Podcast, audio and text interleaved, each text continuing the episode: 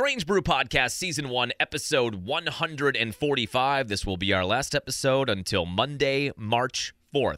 I am 2 hours away from checking into a flight on my phone. My wife and I are going down to Phoenix, and we're doing a little national parking at Saguaro National Park in Tucson, and then a lot of Brewers Spring Training. We'll be reporting back a firsthand account, a day-drinking account of Brewers Spring Training. We'll have that when we come back on Monday, March 4th, but we do have a lot to go over. The Brewers making moves this week. The Big Woo is back. Brandon Woodruff, 2-year deal with a third-year mutual team option for $20 million. We'll talk about that. Pat Murphy addressed the team as they opened spring training in Maryvale, and it got me fired up, ready to run through a metaphorical brick wall. We'll also play some Doc Rivers audio from All-Star Weekend. I could do with less of Doc, doing podcasts, doing TV interviews, radio interviews. This part of the Doc experience I have read about during his time in other markets, and I'm not enjoying it a ton.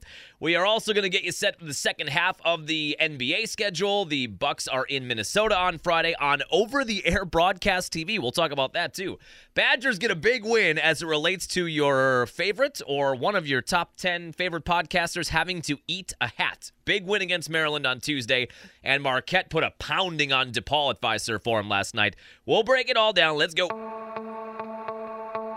On the ground, a chance here. Durham to Hardy to first. It's time! Yes! The Brewers win! Yes! Here comes Melvin to the 25, to the 20. Gordon 15, 10, 5. Touchdown! Wisconsin! Record-breaking run! Morgan a smash up the middle. Face hit the center. Here comes Gomez. Around third. A throw and the Brewers win! Here's the snap. He looks, he throws, it's incomplete. And there is your Super Bowl dagger. Booker the drive, gets inside, leans in, backed away and stolen by Holiday. Phoenix has to foul, and Antetokounmpo throws it down. Swinging fly ball in the right center. Broxton is there, and they're the champions. They have done it. It's been a 50-year journey. Wisconsin, we've got a room at the top of the world tonight. The Milwaukee Bucks are NBA champions. Yeah, this is our first extended vacation in quite some time. I want to say almost a year and a half, where we're going to be gone for more than a week, which I know there are those of you out there, there are those in our office that will tell me this today. Oh, you're going on vacation, huh? Must be nice. Must be nice. I don't know why we do that. What is it about the American work culture? We just talked about this on the air on the B93 morning show. It must have been, I don't even know, 2 weeks ago. It was one of the national days. We were doing trivia revolving around National Plan for Vacation Day or something like that. And we made it a topic of what are you looking forward to? What is on the Google Calendar right now? What are you counting down to? A trip to Cancun, or you've got a wedding to go to, or whatever. We made it a whole thing that morning. But we were talking about it within the context of anytime one of your coworkers or your podcaster, one of the pods you listen to, or whatever, anytime somebody goes on vacation, I do it too. Oh, vacation guy coming through. You always got to do that. I don't know what it is about our American work culture where we're always trying to one-up each other with how many hours we're working. Oh, 60 hours? Huh. Well, it must be nice to work part-time. I don't know why we do that, but we do. And I know when people in our building, if our afternoon guy goes on vacation, hey, I need to fill in for the next week. My wife and I are leaving town. Oh, okay. Well, must be nice. Must be nice. But I will be out of here. It's our first trip to spring training since 2014. Hopefully it goes a little bit better for day one than it did that year. I will never forget this for as long as I live. We went to spring training, first time ever, down in Arizona. We went a little bit later than we are now. This is the first week of spring training. This is the earliest we've ever gone. I want to say we went in the second week of March when we went back 10 years ago. And, you know, when you're in a Midwest city and you get to an area like Phoenix, or you're going to the Grapefruit League for other teams in Florida, one of the niceties about it is you get some baseball and warm weather when you typically wouldn't have that. You're leaving a 25-degree day in Wisconsin and going down to an 80-degree day in Phoenix. And that was a whole part of it that you're excited to do and enjoy that element. Well, we got down there for the first day. We check into our hotel. It's a little brisk. I want to say it's in the 50s maybe. I don't know. I thought it would be a little bit warmer than this. We pick up our rental car. We go to the Brewer game that afternoon. And the clouds roll in, and the temperature dips into the low 40s, and rain starts to come down, but it's mixing a little bit. There's a mix of precip happening in Maryvale, Arizona. No joke. And it must have been 40 or 39 or 40 degrees. And one of the things, I guess I'll see if they still do this, one of the things they do at most spring training facilities is they give you the weather for that day where you are, and then they give you the weather for wherever the home team is from. And this is supposed to make you feel good if you are the person at spring training. So they'll go, weather in Milwaukee, 35 degrees and a rain-snow mix. Weather in Phoenix today, 81. Everybody goes, yeah, everybody's excited. Well, that day, it just happened to not only be a bad weather day in Maryvale, in Phoenix, it also happened to be one of those random, really nice March days in Milwaukee. So they did the whole shtick and said, opening pitch weather in Phoenix, 41 degrees and light rain. And opening day weather pitch in Milwaukee, 75 degrees and sunshine. Bo! We couldn't believe it. Couldn't believe that our fortunes went that way. We'll see if they still do that when we go down there this week. It'll be fun, though. Check out the new facilities. When we were there, Maryvale's facility was pretty much regarded as the worst of all the facilities in the Cactus League. They've since upgraded that. That'll be fun to check out. And we're going to go to a bunch of places. I think we're only going to Maryvale on Sunday. We're starting in Tucson, landing tomorrow. I'll give you the whole itinerary. We're landing tomorrow afternoon.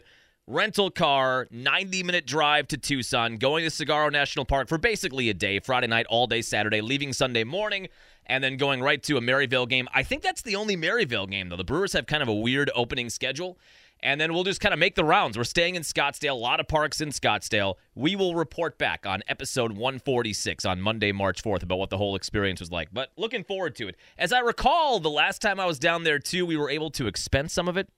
And I did some reporting, technically, quote unquote, for our AM station. You know what I didn't account for, too, during that trip? Was the time change. So I had to do call-ins in order to write some of this off. You don't even know what a write-off is. In order to write some of that trip off 10 years ago, which I think is the only reason we were able to go, I had to do call-ins on our AM station, WHBL. They are the Brewer station in our building, and I was going to call in and say, here's what happened today, and here's who's starting today, and what, I think Craig Council. Oh, no, I think it was Ron Renicki at the time. That's how far back we're going. Here's what Ron had to say today about this and that and the other thing. Just make a bunch of stuff up. I did not remember, though, that I think we lose an hour, so I was having to wake up that whole trip at like 4:30 in the morning and go into the bathroom of our Motel 6 and give a whispered, an ASMR NPR report about what was all going on. And then then Ryan Braun had a whole statement in this, and I was just whispering in the bathroom of a Motel 6 so I could save like $100 on that trip. We won't be doing that this time around. But it'll be a lot of fun. We're looking forward to it. It's been kind of a rough 4 months for us personally, so it's good to get out and spend some time doing something totally different. Get out of town and have a good time with that. With that said, let's talk about the Brewers. Let's just go right into it. Pat Murphy. I mean, he got me fired up yesterday. As I said in the blog, when they hired Pat Murphy, and with the kind of things that were happening at that time where it looked like they were probably going to trade Willie and looked like they might trade Corbin. This was right after the season ended and the whole council thing, and it was just kind of a bad time to be a Brewer fan where your homegrown, hometown manager not only doesn't stick with you, leaves to go to your most hated rival 90 minutes south. It was a bad moment, a bad couple weeks there for Brewer fans. And they hired Pat Murphy. And I thought, this makes sense. Pat Murphy is not the youngest guy in the world. I think he's in his early 60s. He has been the bench coach for Craig Council for many years. The players are familiar with him. He's a career baseball man. He's been in the sport for 40 years. National championships at the collegiate level. Has had great success at the major league level, too. He did an interim head coach stint in San Diego. You know, but he's got the chops. He's done this before. He's got the resume. Players seem to like him. There's a familiarity there because he's been with the team. This makes sense for a year or two. That was in my brain. For a year or two, maybe a year. And they brought in Ricky Weeks, and it seems like still, I'm not saying they're not, but it seems like they are grooming Ricky to be the next guy. People seem to love Ricky in the organization. He's been working with some of the scouting department. He is very familiar because of that with the current roster, especially the young guys. He's got a lot of energy, as we aired in the audio of the introductory press conference where he said, let's bleep and go, and that got me fired up. It just seemed like Pat Murphy, the old baseball guy, is going to hold the fort down for a year or two, and then Rookie's going to take the candle, and that makes sense to me. Well, after watching this speech, Pat Murphy's not here to hold a seat for anybody. Pat Murphy is here to win as many games as possible. Pat Murphy is here to win a pennant. And regardless of what the moves personnel-wise remain in the offseason, this just got me going. I don't care about what others are saying, how much we're going to win. We're going to win this many games because of this, That's all bullcrap. You got to be in the present moment. But we get divided. Oh, am I going to be in the All-Star game? Am I not? Doesn't freaking matter. What matters is what? We win tonight. You got to be willing to be responsible, disciplined, aware. You got to be open to have other people talk to you. Open to look at yourself in the mirror. That's what it's about. But I want to win until they tap us on the shoulder and say, it's over, bro. There's no more games. That's it. That's my expectation. I didn't come in here to participate and say, oh, the old man got a chance to manage. Okay? Let's have a great day, fellas. I love that last part of it because I guess I fall into exactly who Pat Murphy's talking about. There, the old guy got a job. I didn't come in here to participate and say, oh, the old man got a chance to manage. It just got me going hearing the way he talked to the team, and he credits to him for cleaning it up. I don't think that's the speech. If the cameras weren't rolling, I don't think he would have used bull crap. I don't think he would have used frickin' or freaking or whatever he was there. It would have been a much more colorful situation had the cameras not been rolling.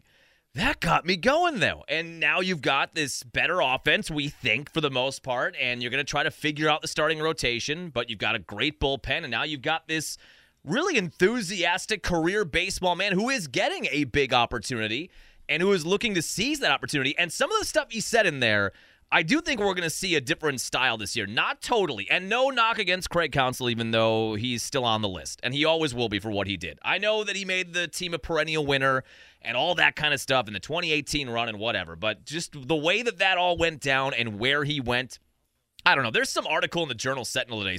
One of their editorial staff on their sports department wrote an article about how we should all support Craig Counsell, and even though he went to the hated Cubs, that doesn't mean that he turned his back on Milwaukee or the franchise turned their back on him, and for that reason we should root for success. Get out of here.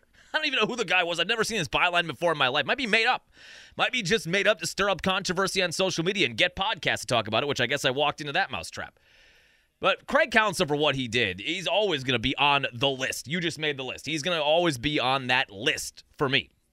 But Craig Counsell did make this franchise a perennial winner pretty much from the moment he got here. 2015 was a weird year when they fired Renicky so early, but after that, they overachieved in 2016. They almost made the playoffs, overachieving in 2017, and then they were basically in the playoffs or in the running for the playoffs every year he was there. And a lot of what Craig Counsell did to get them to that level was squeezing as much toothpaste out of the tube as he could. To do that, he felt like he had to rely on some advanced metrics, baseball analytics, diving deeper into the stats and getting all the computers fired up and win probability and things like that, which, again, made the team a team that was winning 85, 88, 90 wins a year. Didn't see a lot of success in the playoffs like that, but it got them there. A lot of enjoyable regular seasons, year in, year out, made them a winning team. It does, to me, based on that statement, seem like Pat Murphy, and I said this in the blog, and I apologize for the uncouth language. I think he's a little more cock and balls, so to speak. I think he is going to be somebody who every team has an analytics team now. He's not going to totally shut the door and say, get out of here, dorks. I'm not reading any of those scripts. I'm not reading any of those win probabilities. I don't think he's going to do that. He seems like a guy who is going to be blending old school and new school and going with his gut a little bit more. When he talks about winning today and being focused on today and today only, and we worry about tomorrow, some of what Craig Counsell would do, I think, was a little bit too worried about what's going to happen with the rotation or the bullpen tomorrow or a starting pitcher for tomorrow or whatever. It seems like if I'm reading into it the way that I think I am, and I'm accurate with this, it seems like that means we're going to see some starters stay in games longer, starting pitchers. You know, Counsell was notorious for pulling a guy at 80 or 85 pitches or whatever the pitch limit was for a certain guy. We're pulling him. I don't care if it's the fourth inning, the third inning, the seventh inning, whatever it is. Even if he's rolling, we'll take him out. Kind of feels like Pat Murphy's not going to do that. Pat Murphy, he might lay down a sacrifice bunt. And the old baseball heads who are just dying with this new wave of metrics and analytics that are all home run and launch angle and none of the sack fly, sacrifice bunt, move a runner over.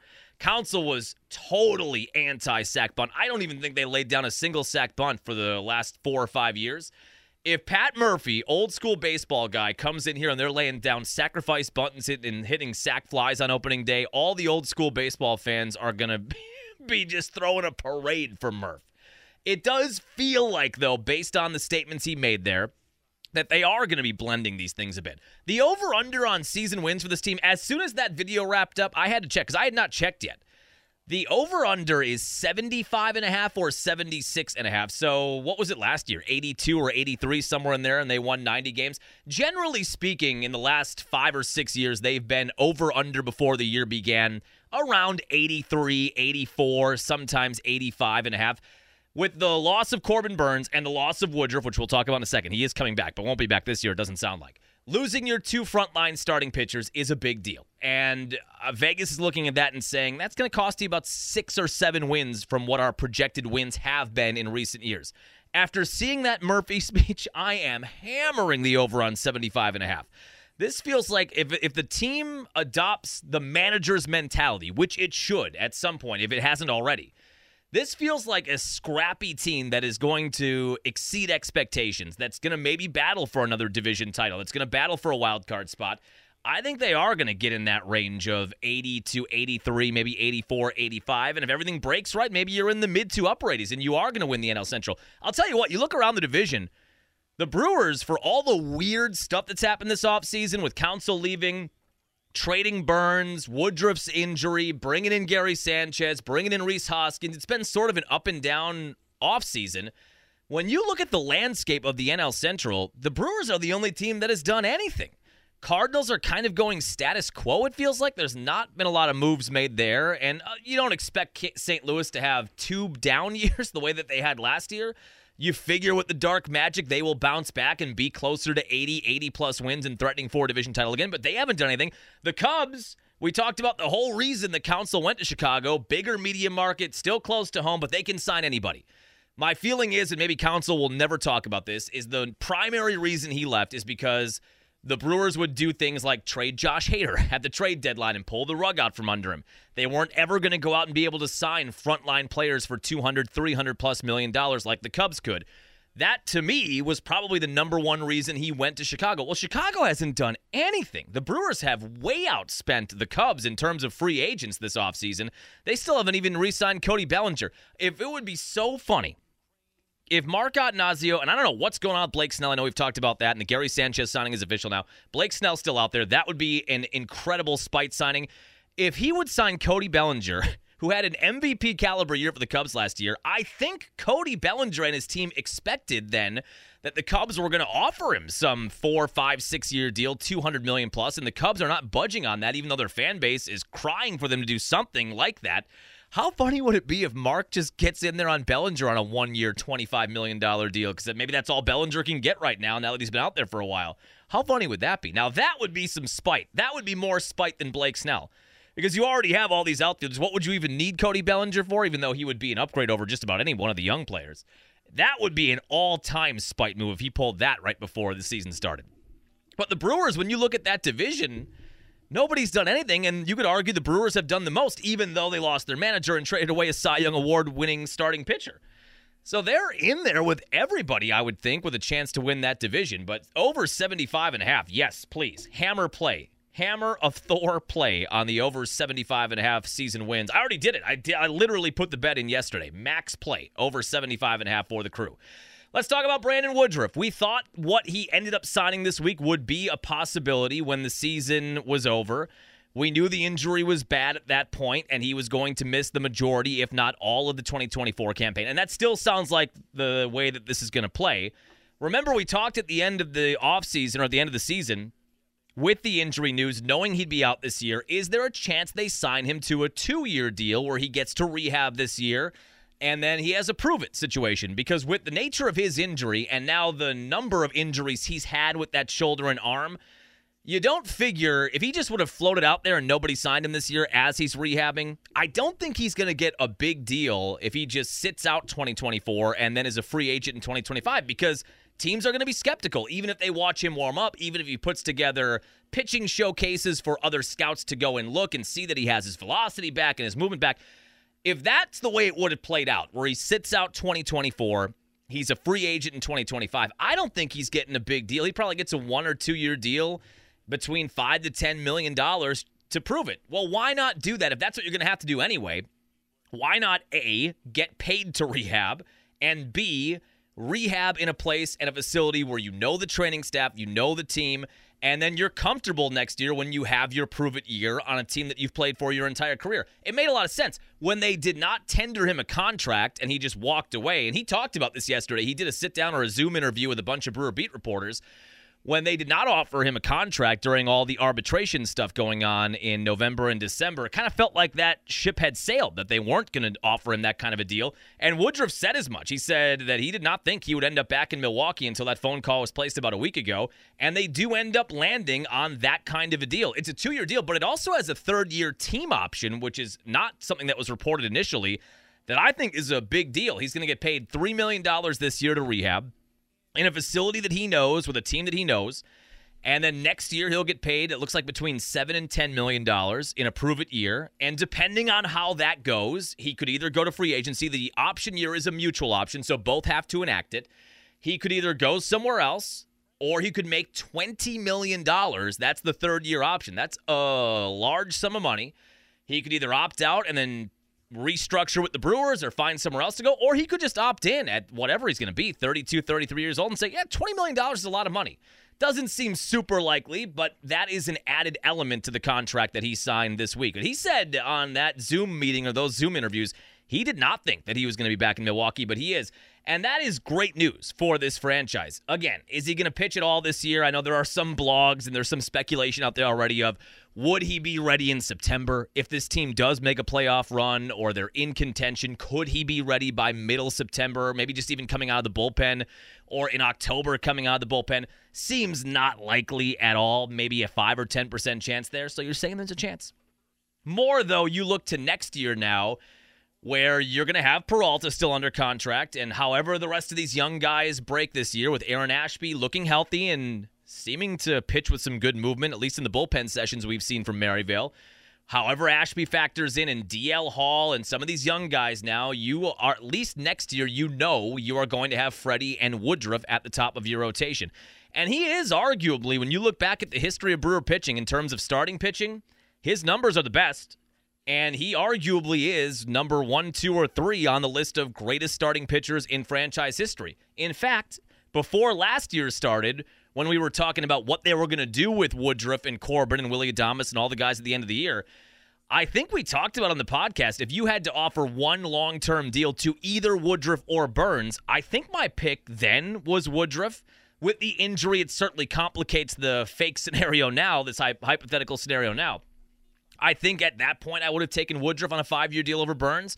And if he is healthy and can get back to where he was last year and the year before that and his whole career in Milwaukee, I still stand by that. I still think that he would be my guy there if you had to offer one of those two guys a 4 or 5 year deal in the $200 million range. Woodruff would be the guy. More consistent overall, has some blow-up, sure, but just seemed to be a more consistent pitcher when he was healthy. That was big news this week. Good to see Big Wu back in Milwaukee. As they get set to start the Cactus League schedule, I will be there. I think it is the home opener I'll be there for on Sunday afternoon at the American Family Insurance Fields in Maryvale, Arizona. And then we'll be making our way to a lot of different parks over the course of that time. But the Woodruff news and the Pat Murphy audio, I was already fired up anyway. That got me even more fired up for the start of the year. Did you see, by the way, the new parking rules at AmFam Field? I don't know if we talked about this in the podcast yet. We talked about it on the air. There are new parking rules at American Family Field for this upcoming season, and I think it'll end up being okay. My initial thought, though, is that the first couple of weeks of this, particularly opening day, which is a busy day, 44,000 people, tons of cars breaking in their tailgate season, I think that could be a tad chaotic. They are going to a free-for-all, basically. I assume there will be parking attendants when you turn into AmFam Field's parking lots. There will still be attendants there in the blaze orange shirts letting you know where to park. I don't think they're going total chaos where you can just roll up and park anywhere. It does sound like, though, they are getting rid of the people that you pay, that you give money to or you give your card to, and then they give you a slip that you put on your dashboard. That's going away. They're going to try to expedite the situation by taking that away. And when you park, again, I am assuming there will still be attendants there saying, all right, you go here and you go here and you go here. Can you imagine if it wasn't? What if they just take all the attendants away and they just do this QR code to pay and you can park anywhere? I almost want that to happen for the chaos of it. It'd be Lord of the Flies. People would be forming tribes in the parking lot. It'd be a whole thing. And it does sound like you are going to have to find, there will be signs everywhere with a QR code on it. Or maybe you can link it up on the Brewer website if people aren't familiar with how to get a QR code. Perhaps you can go onto the Brewer website on your phone, or they'll link it up somewhere, and then you pay for parking. You enter in your license plate number, and you pay for parking before you walk into the stadium. Keep in mind, some of the demographic that are still going to baseball games that we're talking about, you're going to be dealing with a lot there. You're going to be dealing with people that don't know what's going on. You're going to be dealing with people that have never heard of a QR code. You're going to be dealing with people, some people maybe that don't even have the access on their phone to pay for it. Like, what if you just have a boilerplate phone and you can't get online with it? How do you pay for it then? You're going to be dealing with people on opening day that are too drunk to understand what planet they're on, let alone what a QR code is. It's going to be an interesting opening day, or an interesting opening few weeks, I think, with that new rule for the Amfield parking lots and the parking structures, to see how people wrap their mind around that. I would think there's going to be some people coming back with a ticket or a toe job at Amfield in the opening couple weeks. That is new this year, though, and keep that in mind if you're going to a game or a concert. They've got a bunch of concerts there this year. I think that's in play for that as well. All new parking rules at Amfield this summer. QR code parking. All right, let's move on to some Bucks conversation. I got to say, I've read a lot from other fans of teams that Doc Rivers has coached that this is a part of the Doc experience. Yes, he's going to win you games and get you the playoffs, and he's had his mishaps in the playoffs. One thing that he does do, though, is he talks a lot. He talks because he's a media guy, too. He talks to different podcasts. He does radio interviews, and he talks honestly, sometimes too honestly, about his team. As he coached the All-Star game with All-Star Weekend in the rearview mirror in Indiana. Did you see, by the way... We were talking about the Bucks putting in a bid in 2028 or 2029 to host the All-Star Game. You can throw that out the window. The NBA, 3 days after they spent the weekend in Indianapolis, 72 hours after having to spend 3 days in Indianapolis, they issued this new edict of, we need you to have, if you're going to host the All-Star Game, you have to have X amount of hotels and X amount of parking, and they're all major markets. There's no way Milwaukee will ever fit that criteria. They spent 72 hours in Indianapolis and said never again. We are never coming back here again. We have no desire to be in this godforsaken state ever again. That did make me laugh. And it is true, if the Bucks did put that bid in, there's no way they meet what the new rules are to host an All-Star game. So you may as well just throw that in the shredder right out of the gate. But Doc was doing interviews all week because he was coaching the All-Star game, as we talked about that weird situation where Missoula for the Celtics coached last year. They were the one seed the Celtics were last year, and they're the one seed this year. So if that happens in back-to-back years, they go to the number 2 team at whatever date, and that was the Bucks. So Doc was coaching the All-Star game and doing all these interviews, and one of the first viral interviews he had revolved around the fact that he said the job is way tougher than I thought. I thought this is way tougher than I thought it was going to be. Much more difficult to install our systems. The schedule's hard. We've had some injuries. Not inspiring. And then he did this interview with SiriusXM NBA Radio where he talked about how he didn't understand why Bucks ownership even fired Adrian Griffin and wanted him to coach personally, anyway. I'll be honest. I told our owners when they called, I said, I think I don't understand why you're doing this, and they said, one of the things they said was, well, it doesn't matter. We've done it now, and we want you. And so that was a tough one. That's where you had the hesitation. That's the opposite of the Pat Murphy effect. That was not inspiring at all. I'm going to give Doc Rivers, if you listen to this podcast, fan of the pod, is he in Iowa? Iowa can never host an All-Star game either. I'm going to give Doc Rivers a little bit of advice that I got in my broadcasting career. I've gotten it many times, and it's advice that I get on the B93 text line almost on a weekly or monthly basis, and that is to shut up and play a song. Shut up and play a song, Doc. We don't need that much honesty. How hard is it to say when you get asked these questions? And maybe this is Doc's calling card. Clearly it is. If you listen to the fans, like we talked about, of the other teams that he's coached over the years, this is something that just comes with Doc Rivers being the head coach of your NBA team. He is going to call players out publicly. He's going to be honest to a fault. Not inspiring like that audio clip sometimes either. I would just say, how hard is it when somebody asks you, well, what's it been like? It's been a weird year. You're the coach of the Bucks now. Nobody saw that coming. What's that like? Instead of saying, I don't even understand why are we doing this? When they called, I said, I think instead of this, I don't understand why you're doing this. You know, and they said, you know, one of the things they said was, well, it doesn't matter. We've done it now, and we want you. So instead of that, I think the Nuke LaLoosh answer here is just say, you know what? This is a golden opportunity for me. I've won a ring. I've been to a couple of finals. I'm pretty good at managing big stars. Milwaukee has two of the biggest stars in the league, and this is a challenge now to get Giannis his second ring and Dame his first ring, and I'm up for the challenge. I am very excited to lead two of the 50 or 75 all-time greatest players. I am excited to lead them and go on a playoff run and hopefully get Giannis a second ring and get Dame his first ring. How hard was that? I just came up with that on the spot. I stumbled a little bit, but I just came up with it on the spot. That's a very simple thing to say. You don't have to acknowledge how awkward the situation is or how weird it was that they fired a coach who was 30-13 and how it sounds like you might have been advising him when he was fired, and now you're the head coach. Looks like a little subterfuge there, too. You don't have to acknowledge any of that. All you have to say is, this is a great opportunity for me personally. I want to win another ring. I want to add to my legacy. I want to add to Giannis's legacy and add to Dame's legacy and the franchise legacy. And we have a golden opportunity to do that. And we're going to do everything we can to bring a ring back to Milwaukee. That's not hard. I don't need a spicy take. I don't need drama. I need a mild. Give me a mild take. You know, I had a buddy in Stevens Point when I went to school there. I spent 3 weeks rooming with one of the foreign exchange students. His name was Rosh Paul. I don't know where he is now, but he was from Pakistan. I had to move in early. He had to move in early, so we were roommates for 3 weeks before we went our separate ways. And because he was a foreign exchange student, and I introduced him in the most American thing ever, the first thing we did, because he was older than 21, is we got a case of Budweiser and some Papa or Pizza Hut pizza. I think it was Pizza Hut. Nothing more American than that. We took him to Cost Cutters. We got some warm Budweiser, and we got some Pizza Hut pizza. Welcome to America. But because he was a foreign exchange student, he hung out with a lot of the other foreign exchange students that were also on campus early.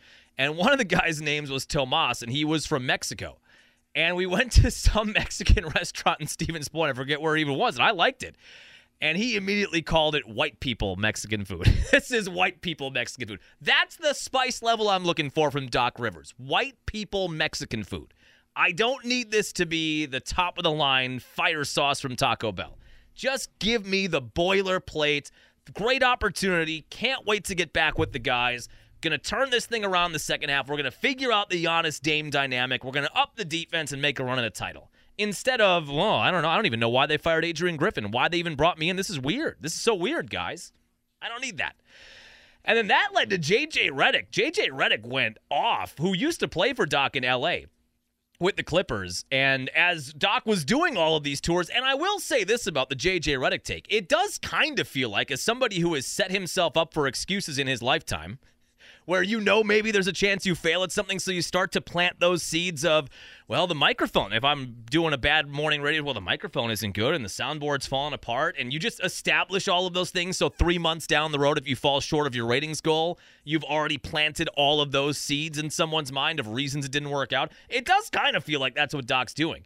And JJ Redick on First Take went banana land about this. I've seen the trend for years. What's the trend? The trend is always making excuses. Doc, we get it. Taking over a team in the middle of the season is hard. It's hard. We get it. Just like getting traded in the middle of the season is hard for a player. We get it. Mm-hmm. But it's always an excuse. It's always throwing your team under the bus. They lose to Memphis. Oh, it's his players. Memphis was playing G League guys and two-way guys. And then you look at his quotes over the weekend. Now he wants to take credit for the James Harden trade to the Clippers working out. He wants credit for that. There's never accountability with that guy. Yeah, I mean, he's not totally wrong. Where does J.J. Redick rank on the all-time hateable Duke players list? If we were to power rank that right now off the top of our heads, he's been pretty good on First Take, although that video went viral, and he had 10-plus million views. I don't think I have the audio of him talking about that. That was a day later. They were on First Take, and JJ Redick was calling out NBA fans where he said he did this whole video breaking down the schematics of a game, and it got 54,000 views. And then I went off on Doc Rivers, and I got 10 million views. And he was kind of scolding fans, saying, well, this is what's wrong with NBA fans. They don't care about the strategy of the game. They just want the hot takes. Well, hey, JJ, newsflash. The show you're on that's making you millions of dollars is called First Take. and the godfather of the hot take, Stephen A. Smith, is sitting to your right side. That's all we want. That's all NBA fans want. Yeah, if you put together a great video breaking down the X's and O's for 10 minutes, it's not going to have 10 million views like a 30-second clip where you take Doc Rivers to task like that. Where is JJ Redick on that list, though? If we made, speaking of lists, if we made a list, is he number one? Laettner, to me, has to be number one. Just all-time cocky, punchable face, hateable persona. JJ's got to be two, though, right? If Laettner's one, or is it Grayson Allen? I didn't mind Grayson in his time in Milwaukee. In fact, he was much more likable than I expected him to be, as difficult as it was as a Badger fan to then root for Grayson Allen when he was with the Bucks. He wasn't all that bad of a guy, it didn't seem like. But his time at Duke, where he was hitting people in the nuts and tripping guys and untying shoelaces and whatever else he was doing. I may have made up that last part. Tying people's shoelaces together and laughing and twirling his mustache. He has to be on the list, too. I would think those are the top three, right? Laettner, Redick, and Grayson Allen. I think that's my order. Laettner, number one. Is Wojciechowski on that list? Laettner, one. Redick, two. Grayson Allen, three. I'd put Woj on that list. He was very hateable. They've just had a lot of guys like that. Kyle Singler, he was really hateable. Shane Battier, where do we fall on Shane Battier? I didn't like Jay Williams either when he was at Duke. It's hard to like any Duke. I can't think of any Duke player I liked. There are some where I didn't mind as much as the other guys. Those would be my top three, though, right? Laettner, we may have to cross-reference this at some point. Laettner, Redick, and Allen. 1, 2, 3, I would think. But he was talking about Doc, and then Patrick Beverly, newly minted Buck, who has his own podcast. He was going after JJ Redick, and those guys were going back and forth, drama. Doc did do one interview where I liked something he had to say, where he was talking about Giannis being a warrior, and then he uses the comparison that we used when they hired Doc. Remember, we talked about the playoff failures for Doc, but I said he's never had a guy like Giannis. When you look back at that Clipper roster, even though it was loaded, he didn't have a killer like Giannis is a killer, who has proven it, who has won a title and done it at the highest level and dropped 50 points in a game-clinching NBA Finals game. He hasn't had a guy like that since Garnett, with that kind of work ethic, with that kind of mentality, and Doc makes that same comparison. A lot of Garnett in him. A lot of Garnett. Now, he doesn't talk. I wish he talked as much as Garnett, but his actions are very similar as far as playing hard. You know, in the game the other day, not the Memphis game, the game before, I told him something. So you got whatever you say, coach. And it's like he's a warrior. He has that same warrior mentality. I actually told one of my coaches, I said, man, it's the first player that I've had since Garnett that reminds me of Garnett. And that would be honest. I like that a lot. That's one thing that Doc said during the week. That's 28 seconds that I did not mind of Doc doing all these interviews during the course of All-Star Weekend. Giannis's new documentary dropped on Amazon Prime. I have not watched it yet. I have read rave reviews. If you ever have a chance to read the Giannis book, I forget who the author is. It's outstanding and gives you a total background of his time, his family's time in Nigeria and going to Greece and the difficulties there and having to steal to basically get bread and then the improbable rise in the Greek B League. It is called, is it called The Improbable Rise? It is. Giannis, The Improbable Rise.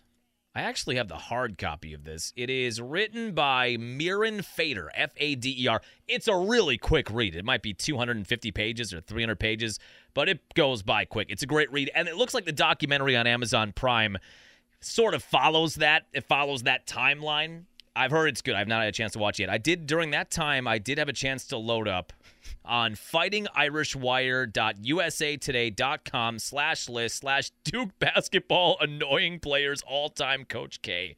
I love that URL. I forgot Kyrie was there. Kyrie, though, when he was at Duke, was he hateable at Duke? He's been more hateable in the NBA with some of his takes. The Plumlee brothers. I forgot about Miles Mason and Marshall Plumlee. Those were just classic Duke guys. John Shire, forgot about him. He's the head coach now, right? Chris Collins, who is now the head coach at Northwestern. They have Woj at number 6. Greg Paulus, who played football at Syracuse, too. He fit that Duke profile, too. He has number 5. They have J.J. Redick number 4, Grayson Allen 3, Christian Laettner 2. Oh, they put Coach K at number 1. I don't mind that. I don't mind that list. If Coach K is number 1, I don't mind that list at all. Coach K. So then that did follow. Well, they had Allen above J.J. So they had Laettner, Allen, and then J.J. Yeah, I forgot about the Plumlee brothers. Anyway, Bucks are back on the floor tomorrow. They start the second half of their schedule with an extremely difficult matchup. Timberwolves team that just beat them down at Fiserv Forum. A Timberwolves team that is fighting for the #1 seed in the Western Conference. That is who they'll be taking on. It's a late tip time, I think, 8 o'clock or 9 o'clock tip time. It's on ESPN, but it is also for the first time since 2006, and I can't even believe it was 2006. I would have thought it was longer. As a part of what has happened with Bally Sports, where they went bankrupt and Amazon is coming in to rescue them, I'm not sure when these Bucks and Brewers games are going to be available on Amazon Prime, as we were promised. What the timeline is there, I am not sure, and I can't find anything on a Google search. Why don't you Google it? I did. I Googled it. I couldn't find anything there either. At some point, Bucks and Brewers games for, I'm sure, a surcharge will be available on Amazon Prime. As a part of Bally Sports' wheels falling off, though, somehow the rights to these Bucks games were up for grabs for over-the-air consumption. We have not had an over-the-air Bucks game where if you just have an antenna, you could watch the Bucks game. That has not happened since 2006, apparently. And I would have guessed even longer than that. I'm surprised it wasn't cable only in 2006. Maybe a handful of games were still on over-the-air TV in 2006. I remember as a kid turning Bucks games on with my dad. We'd watch them on Channel 18 in the early to mid 90s, and then later Channel 24, UPN, after a Steve Harvey marathon or a Martin marathon or a Moesha marathon. We would have Bucks games on right after that, after 2 hours of Fresh Prince. Channel 24. And then they made the move to cable, and there was something before Fox Sports Wisconsin. I forget what it was called, or maybe it was Fox Sports Wisconsin, then FSN North, or it was reverse, and then Bally took over. I forget what the order of all that was. Then they were all cable after 2006. I could not find anything from the 90s on YouTube of an over-the-air Bucks broadcast. I did find something from the late 80s, though, where they were on Channel 18. This was the intro package back then. Beer from Miller. Everything you always wanted in a beer and less. Sentry Insurance. For all your insurance needs, this call your local Sentry agent. Where all's well, even when all isn't. Graphics, PowerPoint. Hardware. We've got what it takes. McDonald's, where it's a good time for the great taste. Toyota, who reminds you that it's a good feeling to buckle up for safety. And by Speed TV and Appliance, the right price, customer satisfaction all these guaranteed. Ads.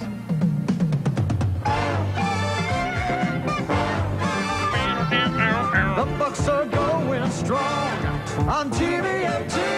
I'm at Channel 18. Bucks. Milwaukee Bucks are going strong on TV 18. I'm going to be charging all of those businesses. What was all on there? I'm going to send them invoices. Sentry, Miller Lite. If I sent Miller an invoice for $200 for advertising on Strange Brew Podcast, what do you think the chances are they just pay it because it's easier than trying to figure out where it came from? Well, we probably did that. We sponsor a lot of podcasts. Why not that one? If I just start to send out random invoices, how much money do you think I would get back? I don't think it's zero. I do not think it's zero. I think somebody steps into that. I don't think it's zero. We're going to send all 7 of those. What was it? Wendy's, Sentry, Miller, Speedway, True Value. We're going to send all of those places invoices and see if we get back $100 from any of them. They are going to be on over-the-air TV, though. It's on WMLW, and I think it's also on WBAY, Channel 2 in Green Bay. WMLW is a subsidiary of Channel 58, CBS 58. If you're over the air in the Milwaukee-Sheboygan area, I think it's Channel 49 or Channel 7 maybe even over the air. That's pretty cool, though. And there's going to be 10 of them. This is the first one is Friday, but there will be 10 over-the-air TV broadcasts for the Bucks. That's pretty neat. Hasn't happened, obviously, in a long, long time, in almost 20 years. They get back underway on Friday night in Minnesota.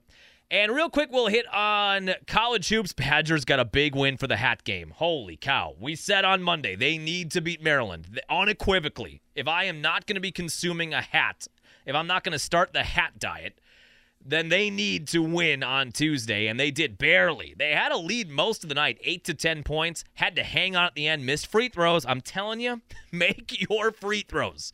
It is the siren song of March, make your free throws. They finally knocked down a few late, Max Klesma did, and they hung on to win by 4. They were favored by 9. They win 74-70, so they're 18-9. They are 10-6, third place in Big Ten. They've got a lot of quad one wins. I think they're in. Latest bracketology still has them as a 5 seed. There's only 4 regular season games left. I don't think, knock on wood, I don't think you go from 5 to out in this limited amount of time, in this small amount of games. Next up, they are at Indiana. They have all week off, or the rest of the week off. They're at Indiana on Tuesday. Nothing going on this weekend for the Badgers. Meanwhile, Marquette got to victory number 20 on the year. They put it on DePaul. DePaul is awful. How is DePaul, a private institution that has a history in college basketball and a nice arena, and they have basically, that's the Chicago version of Marquette, right? That type of university, even though a lot of the Chicago people come up to Marquette and they don't go to DePaul. How are they that bad? 3-22, 0-14 in conference. Yeesh.